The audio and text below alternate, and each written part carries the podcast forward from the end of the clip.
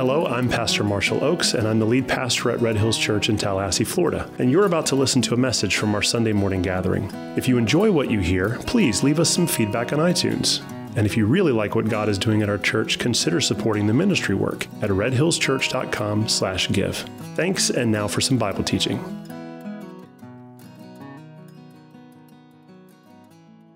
Okay, so last week the author of Hebrews painted a really powerful gospel picture for us. And what he did was he showed us how the tabernacle and the furniture pointed to Jesus, but also how the sacrifices and the routines of worship also pointed to Jesus. The tabernacle, the blood, the sacrifices, the entire structure was set up in a way to be a shadow of better things coming and a greater temple in heaven on which the great high priest Jesus would officiate the great ceremony of spreading the blood of his own body on the mercy seat, requiring no more sacrifices anymore in the history of the world. That's what we covered last night in Hebrew, or last week in Hebrews 9 and 10, the first half of it into 22, he starts his closing arguments. He has been making an argument, the author of Hebrews, since Hebrews chapter 1, that Jesus is supreme over all things. And finally, by chapter 10, he starts landing the plane. He says many things over and over and over again, but Hebrews 10, the first half of it, is him bringing his argument to a close, and he begins to transition into his appeal. Why has he been making this argument for 10 chapters? We're going to learn a little bit of that today. So that's where we are. If you have your Bibles, go to Hebrews 10. Let's turn to verse 1, and we'll read through verse 4. Hebrews 10:1 says, "For since the law was but a shadow of the good things to come, instead of the true form of these realities, it can never, by the same sacrifices that are continually offered every year, make perfect those who draw near. All right, now that's not a new argument. He made that in 9. But he's making the same argument one more time because he's going, to use, he's going to use logic to introduce another component to this argument. Same argument, but it reinforces a new idea. Verse 2 Otherwise, now what is the otherwise? It's connecting the previous argument. He's saying that since they had to offer it every single year, it could not cover the sins of the people permanently because it was ongoing. Verse 2 Otherwise, would they not have ceased to be offered? Since the worshippers, having once been cleansed, would no longer have any consciousness of sins. That's interesting. We'll come back to it, go to verse 3. But in these sacrifices, there is a reminder of sins every year. Interesting. So we have the argument that the whole tabernacle structure is set up as a shadow, but we've just learned that there's something else that it does too. It reminds people of their sins. Verse 4 For it is impossible for the blood of bulls and goats to take away sins. Okay, so the author is summarizing his argument from chapter 9, but he's making a new point. He says, which he's said in the last chapter, it's impossible for the blood of bulls and goats to take away sin, and the whole thing was a shadow. But here's the next logical argument that he makes from this. If the bull and the goat sacrifices were enough, the priests would have stopped offering them. That's the argument. If the priest believed that what he was doing was enough to actually cover the sins of the people, then the priest would not have continued to offer the sacrifices the next year. Not because God stopped requiring them, but because the priest believed that the offering was sufficient. Do you understand the logic? He's saying that when a sufficient atonement is offered, when a priest makes an offering, if he really believes it's sufficient and it clears the conscience of the people, then he doesn't ever come back and offer another sacrifice because he believes that that one that he just offered was sufficient. But the sheer fact that he comes back the next year to do it again reveals that the priest inherently understands that the offering isn't sufficient. Meaning, that in the entire tabernacle structure, it wasn't just a shadow of what would come and what Christ would do, it was a reminder of the sins of the people. Because that priest every year offering the same sacrifice over and over and over again, was admitting every year on the Day of Atonement that he believed that even though he was offering this, it wasn't really going to cover the people. The author of Hebrews is implying that the priests knew that what they were doing wasn't sufficient. And if it wasn't sufficient, what was the purpose? The purpose was to remind Israel every year of their sin. Now, this is interesting because this gets to the heart of the entire tabernacle structure. The tabernacle structure, the priests, the sacrifices, the Day of Atonement, the whole thing, it does two things according to the author of Hebrews. The first thing it does is it reminds you of your sin. And the second thing it does is it creates a do- desire inside of you to want something better. You see how it does that? The act of the priest in the Old Testament making this sacrifice, the idea that the whole reason why he's here doing this is because he knows this thing has got to cover sin. The bull on the Day of Atonement was covering the sin of the priest. So the priest says, okay, I've had a rough year.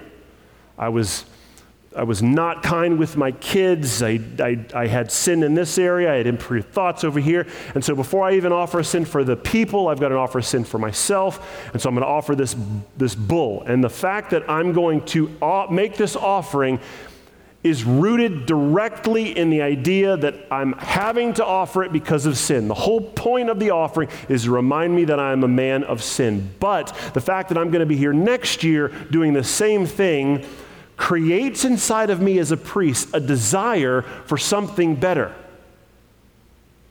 So that's the beauty of the tabernacle system. It was meant to remind Israel look, I know you've been chosen among the nations, but you still need to be covered. Your sin still needs to be atoned for. And the system that has been created has been created in such a way to, to facilitate inside of you an, an understanding that the whole system in itself isn't really sufficient. And I should want for God to intervene at some point for, further with a better sufficiency system. This is what Jeremiah talked about when he talked about in chapter 31 the new covenant. The author of Hebrews was covering that earlier. But here's the thing about this system if the first step is designed to remind you of your sins, and the second step is designed to make you want a system that's actually better than this current system, but you never move past the first step, if all you ever do is look at this priestly system as a way to remind you of your sin and how terrible you are and how bad you are, and you never move to the next stage of wanting something better than what this system can offer, then your entire sacrificial system revolves around one thing you. And that's the fundamental flaw that the Israelites fell into that created the entire Pharisees, the Sadducees.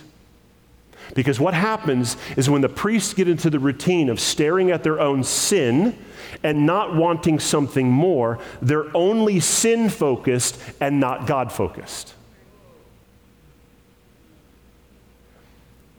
And not just sin focused, you're selfish focused because you're not just thinking about your sin, you're thinking about the sins that you committed.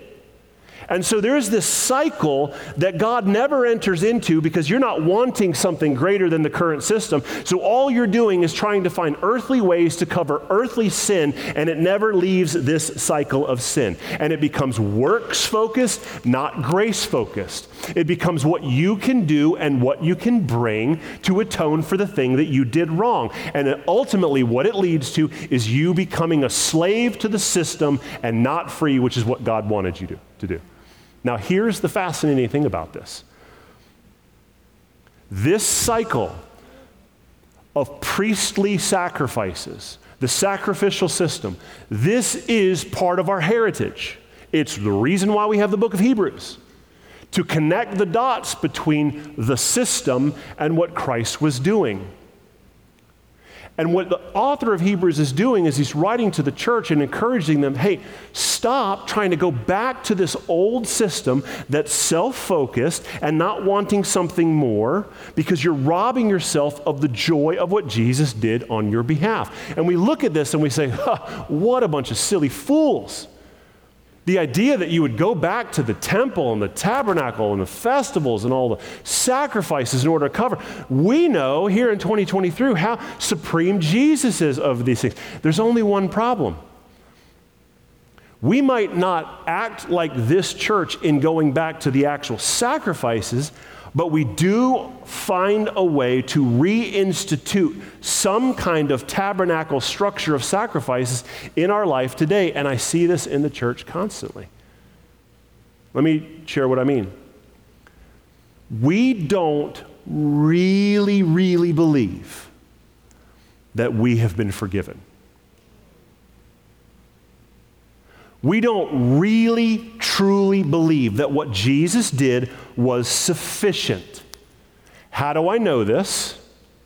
Because we often try to make deals with God. You mess up in the week, you feel bad. How do you respond to that failure in prayer? Lord, I really messed up this week, so I'm going to be better. I'm going to read more. I'm not going to miss church again. Instead of listening to that secular music, I'm going to listen to wor- more worship music.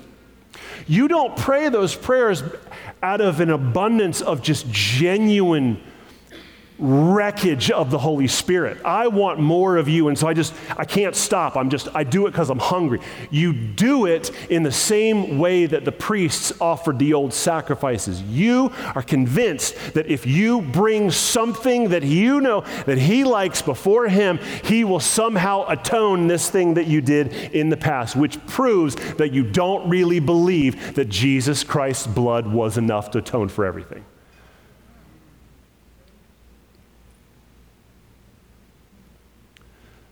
So what happens is we say, Lord, I'll go to church. Let me, let me, uh, I'll, I'll, I'll give, I'll, I'll, I'll, give that thing up. I, I did that thing again, and so I'm just going to give it up. And, and, and then, and we treat that as some kind of sacrifice.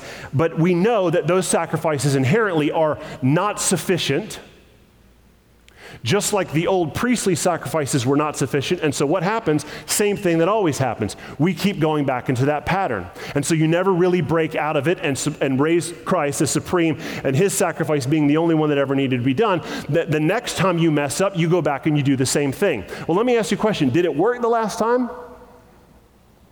The last time you like beat yourself and flogged yourself and, and were just so self deprecating, and the last time you got, well, this time I'm going to get on my Bible reading program. Did it work last time? No, it didn't. And the reason why is because that sacrifice you brought, it wasn't sufficient the last time, and it's not going to be sufficient this time. And the reason why is because there's only one offering that is sufficient for all time. There's only one that doesn't have to be repeated. But we go back and we repeat it, we repeat it, we repeat it. It being insufficient, we do it over and over and over again, and we end up just like the priests of the Old Testament, being constantly reminded of our sin. Your entire Christianity is self focused, and it's works based, and it's legalistic, and it's based off rules and regulations. And guess what? You're not free, you're a slave.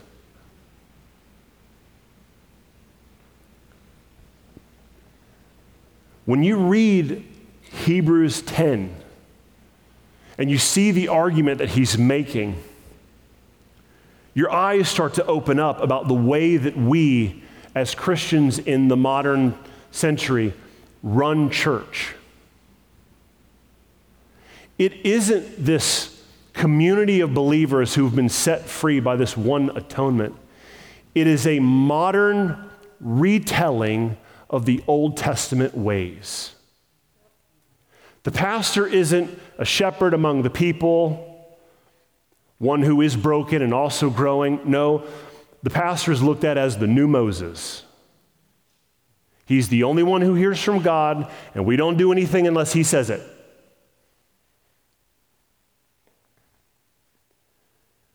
We treat our church bylaws like some kind of new Ten Commandments. We treat our own denominations kind of like the old tribes. We don't talk to anybody outside of our own tribe. Those people are weird. We can talk with them, but only about these specific things. And our entire worship structure is built around this idea of sacrifice. Not because it is an overflow of obedience, Christ has given all, and therefore I want to give it all. No, I don't really believe that what Christ did covers me, and therefore I got to bring something into his presence. Maybe a loud shout, maybe some nice clothes. Maybe this week I'm going to lift my hands just a little bit higher. You see what I'm talking about? These are all modern retellings of the old way of doing things. And we don't see it because we think it's holy but the author of Hebrews is inviting us to understand look, it never worked in the past, and it's not going to work here. You're not going to buy any goodwill with God by offering your fake sacrifices. Why? Because sacrifices was never the thing He wanted in the first place. That's where we go into verse 5. So, verse 5, it says, Consequently, when Christ came into the world, He said, Sacrifices and offerings you have not desired, but a body you have prepared for me. Now he's quoting Psalms. In burnt offerings and sin offerings you have taken no pleasure. And then I said, Behold, I have come to do your will, O God, as it is written of me in the scroll of the book. Now, the author of Hebrews is quoting Jesus, and Jesus is quoting David.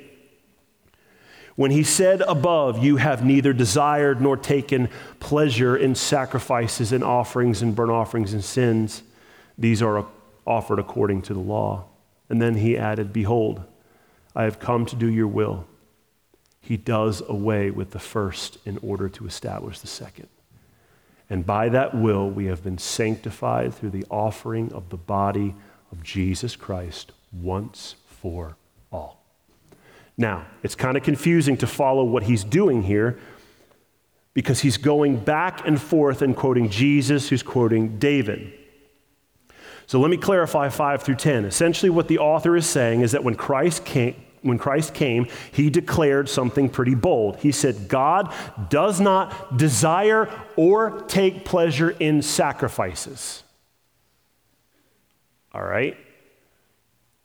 Is he just saying that, or is he pulling that from the text that tells us to offer sacrifices?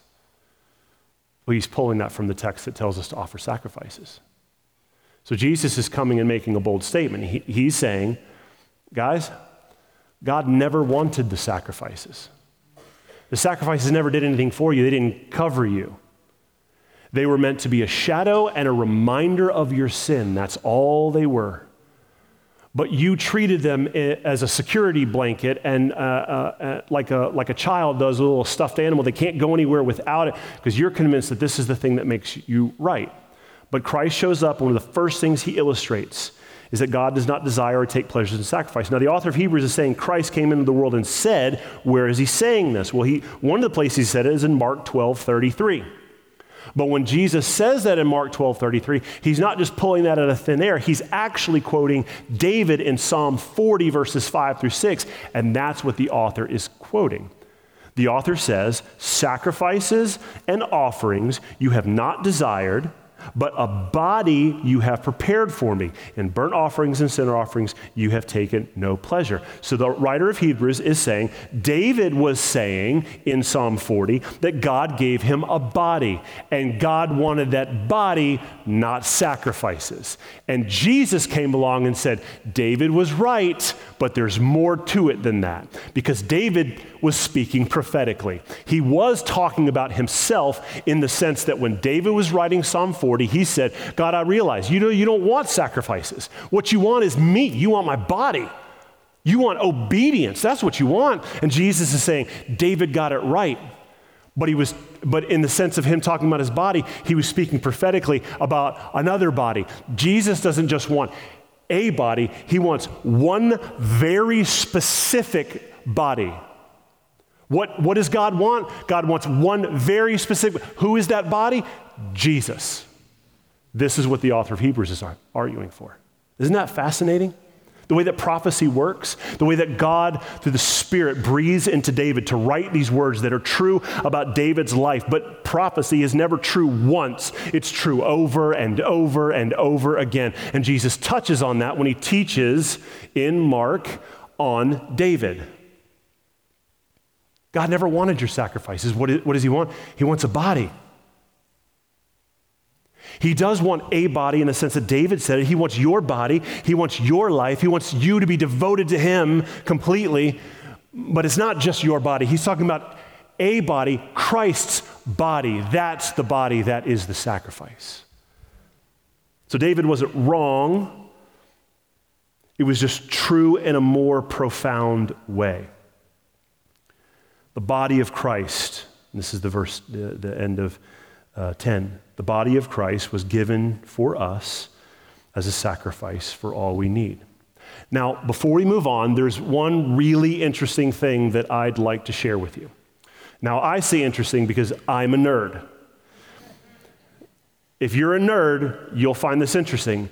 If you're not a nerd, then the next like five minutes, I don't know, like surf Facebook or something.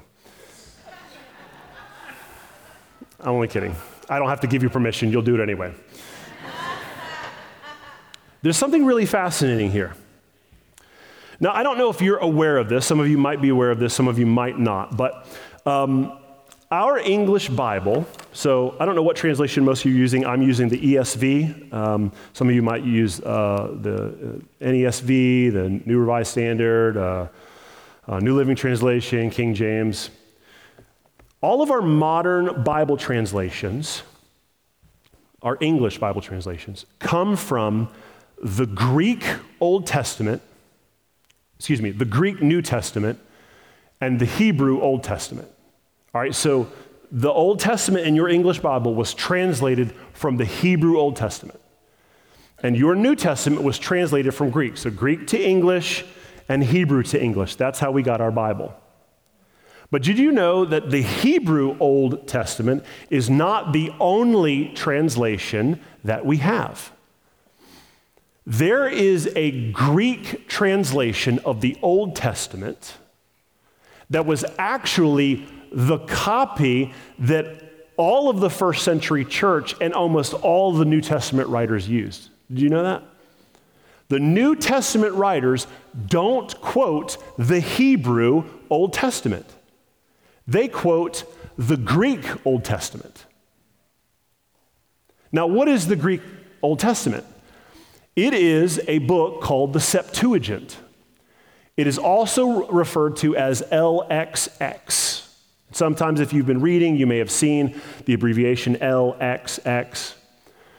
LXX in Roman numerals is 70. And the reason why that abbreviation is assigned to the Septuagint is because how the Septuagint came about is about 150 years or so before Jesus showed up on the scene. There was this Greek king or this Roman king, his name was King Ptolemy, and what he wanted was to get a copy of the Hebrew text, the first uh, five books of the Bible, into Greek. And so what he did was he took 70 scholars and tradition says that he locked each one of them in their own individual rooms and told them, translate your sacred text from Hebrew to Greek. And at the end of the project, they all gathered together, and all 70 copies were exactly the same. That was called the Septuagint.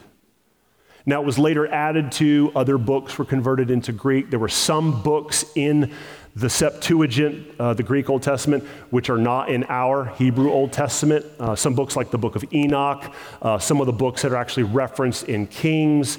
Um, uh, there are some books that were not in our uh, English Bibles that existed in the Septuagint. And um, if you want to know why, take Curtis's class. Uh, but the idea being, that there was a Greek Old Testament, and that was the translation that the early church and the New Testament writers used and referenced. Now, why am I bringing this up? Well, for two reasons. One, that's the reason why many times in the New Testament, when you're reading a New Testament author quoting an Old Testament text, and you look back at that Old Testament verse, you're like, that's not what it says. You ever, have you ever noticed that? Like, it says something different. Well, the reason why it says something different is because the New Testament writer isn't quoting the Hebrew Old Testament, he's quoting the Greek Old Testament. So, what you have was the Hebrew text translated into Greek, and the Greek New Testament writer is referencing the Greek Old Testament, and then we translated it to English. Can you start to see the problem here? Every time you make a translation, it is difficult to capture some of the words from one language to another, but also some of the phrases and some of the idioms. There are things that exist in certain languages that don't exist in other languages. And so the translator has to make a decision what is the best way that we're going to take this and move it over to here? And this, as we come to Hebrews 10:5, is one of those examples. When you move from Greek to Greek, there's not really an issue. But if that Greek you're moving from came from Hebrew, when you quote it in Greek from Greek rather than Greek from Hebrew, you're going to see some changes. Let me show you one example. And you may have caught this already, but we're going to go to the slide.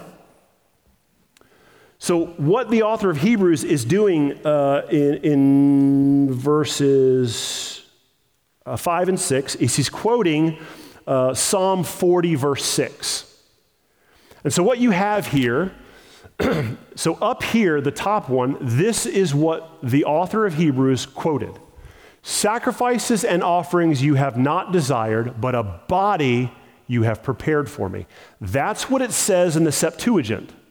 But if you go to the Hebrew Bible, if you were to turn to Psalm 40, verse 6 right now, this is what we have. In sacrifice and offering you have not delighted, but you have given me an open ear. Now, I put MT or Masoretic text because that is the Hebrew collection that our English Bibles are translated from. So if you look in your Bible, this is what you're going to see. But when the author of Hebrews was writing this, when he looked in his Greek Old Testament, this is what he saw. Now, is there an issue here between body and ear? Not really. What you're seeing is the translator trying to capture the idea Uh, Everybody's using a part rather than the whole. Is your ear connected to your body? Yes. The whole point that God is saying is, I don't want sacrifices, I want you. And your body is an expression of you, and an ear is an expression of you. But in the Hebrew, the ear, the open ear, communicates even more than the body. The body is what he's saying, but the ear is a Hebrew idiom that communicates even more. It's saying, I don't just want your body, I want your body that listens. Because in Hebrew, there's no difference between listening and obeying. And if I've got you listening, you are obeying. You see the difference? But it goes even deeper. In Hebrew, so our English Bible here has, but you have given me an open ear. So the English translators translated this, but this isn't actually what the Hebrew says. Have I blown your mind yet? What the Hebrew says is a Hebrew idiom that makes no sense in English, so the English translators translated that idiom over, but you have given me an open ear. But let me show you what it actually says in Hebrew. Go to the next slide. In sacrifice and offering you have not delighted, but ears you have dug for me. That's why the English translators changed it. what are you talking about? Is the English translation good? Yeah, it's a pretty good English translation. But in making that choice, we also lose a little something. Because what we have here is God telling, or excuse me, David telling God, because God put it in David's heart to say, that sacrifices are not really what God wants. What does He want? He wants your body, but, but it's more than that. What does He want? He wants your open ear. Yes, but it's more than that. He wants those ears that He dug for you to listen to Him. Do you see the difference? Do you see the rich power in the way that language uses the imagery of a man digging a hole so he can get down to the stuff he wants. And in the same way, God is, is, is digging out those holes on the side of our head. Maybe because they've been stopped up with listening to nonsense all week. Or maybe because there was no holes there and he's got to drill those in so that the word of God can get deep on the inside of you. You had no way to hear before, but he dug holes and now you can hear so you can obey. You see the power there?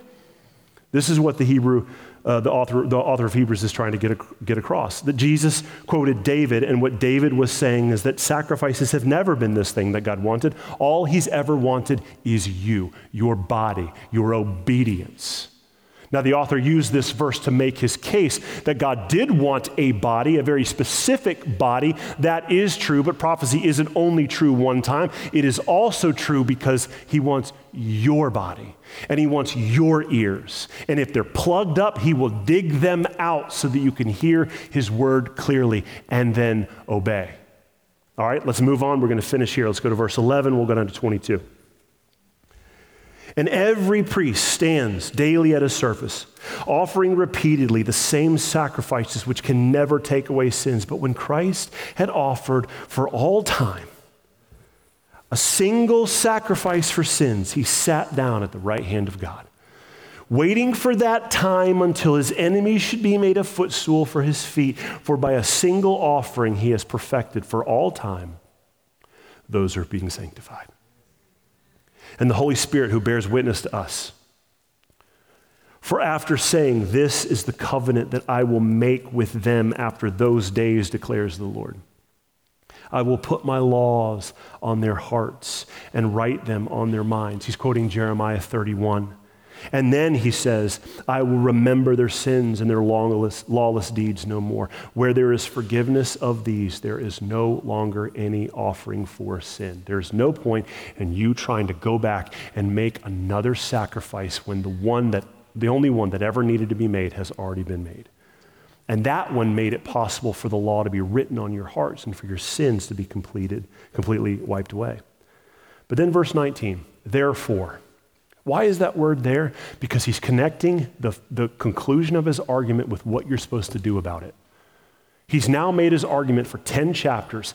Christ is supreme over everything, over Moses, over Joshua, over the priesthood, over all of the sacrifices, over every blood that was ever shed. He is supreme. So, what do you do about it?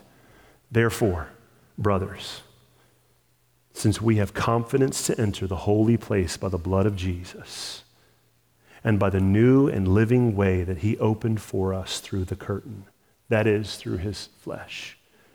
Let us draw near with a true heart in full assurance of faith, with our hearts sprinkled clean from an evil conscience and our bodies washed with pure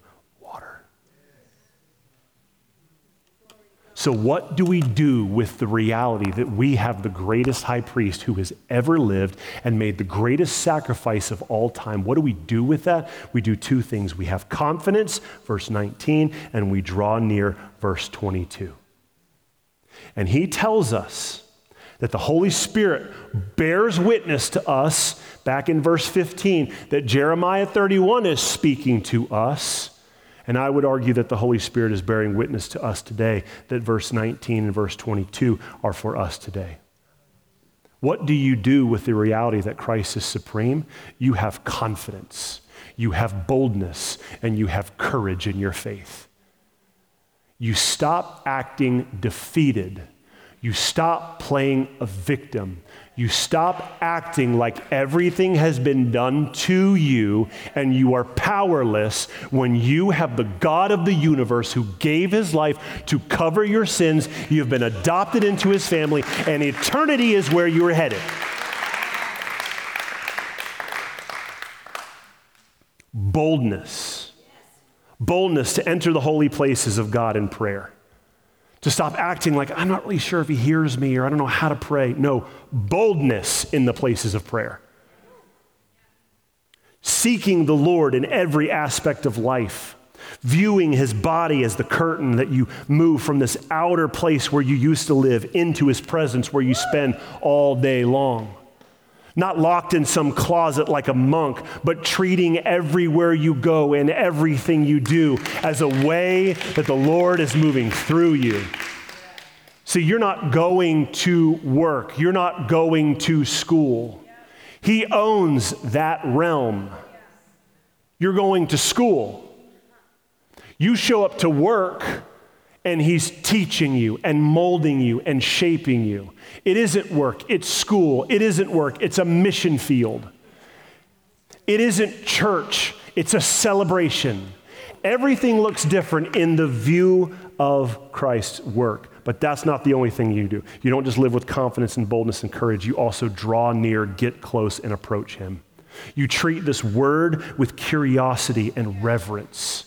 You let this word dig out your ear holes so you can hear his voice clearly. You stop reading these words like you would read any other book where you start and you stop and the conversation is only one sided and you're only reading the words on the page and you start literally believing that what he is saying is God communicating to you.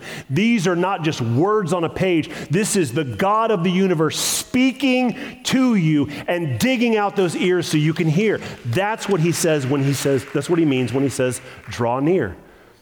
Come with a childlike faith, but also a mature obedience. Here's the truth Hebrews 10 is a culmination of the most powerful argumentation that we probably have in all of the Bible.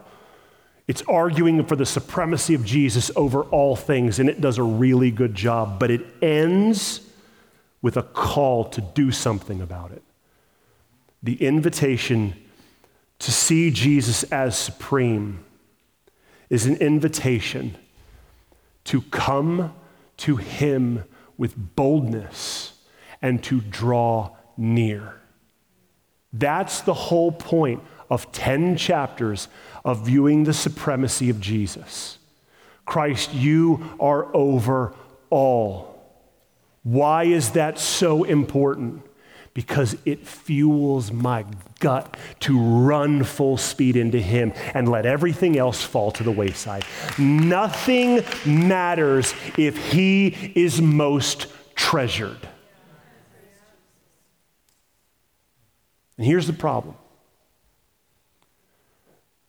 we want to say, yeah, He is treasured, but not most treasured. And it's that one line of thinking that constantly pulls us back into the old sacrificial system to believe that we somehow can earn something in God's view when everything that needed to be done has already been accomplished. So, the invitation today to be bold with confidence, draw near, is not just some nice, quotey little Christian thing is not a bumper sticker or a tweet. It is a, it is a javelin to the soul.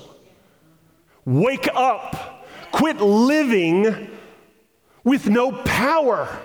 Stop living like this is a hobby and you'll get to it when you can. This the way it presents itself, it's all or nothing. There is nothing else in this world that you can accomplish, that you can earn, that you can buy, that you can treasure, that will surpass the beauty of this Jesus. He's it.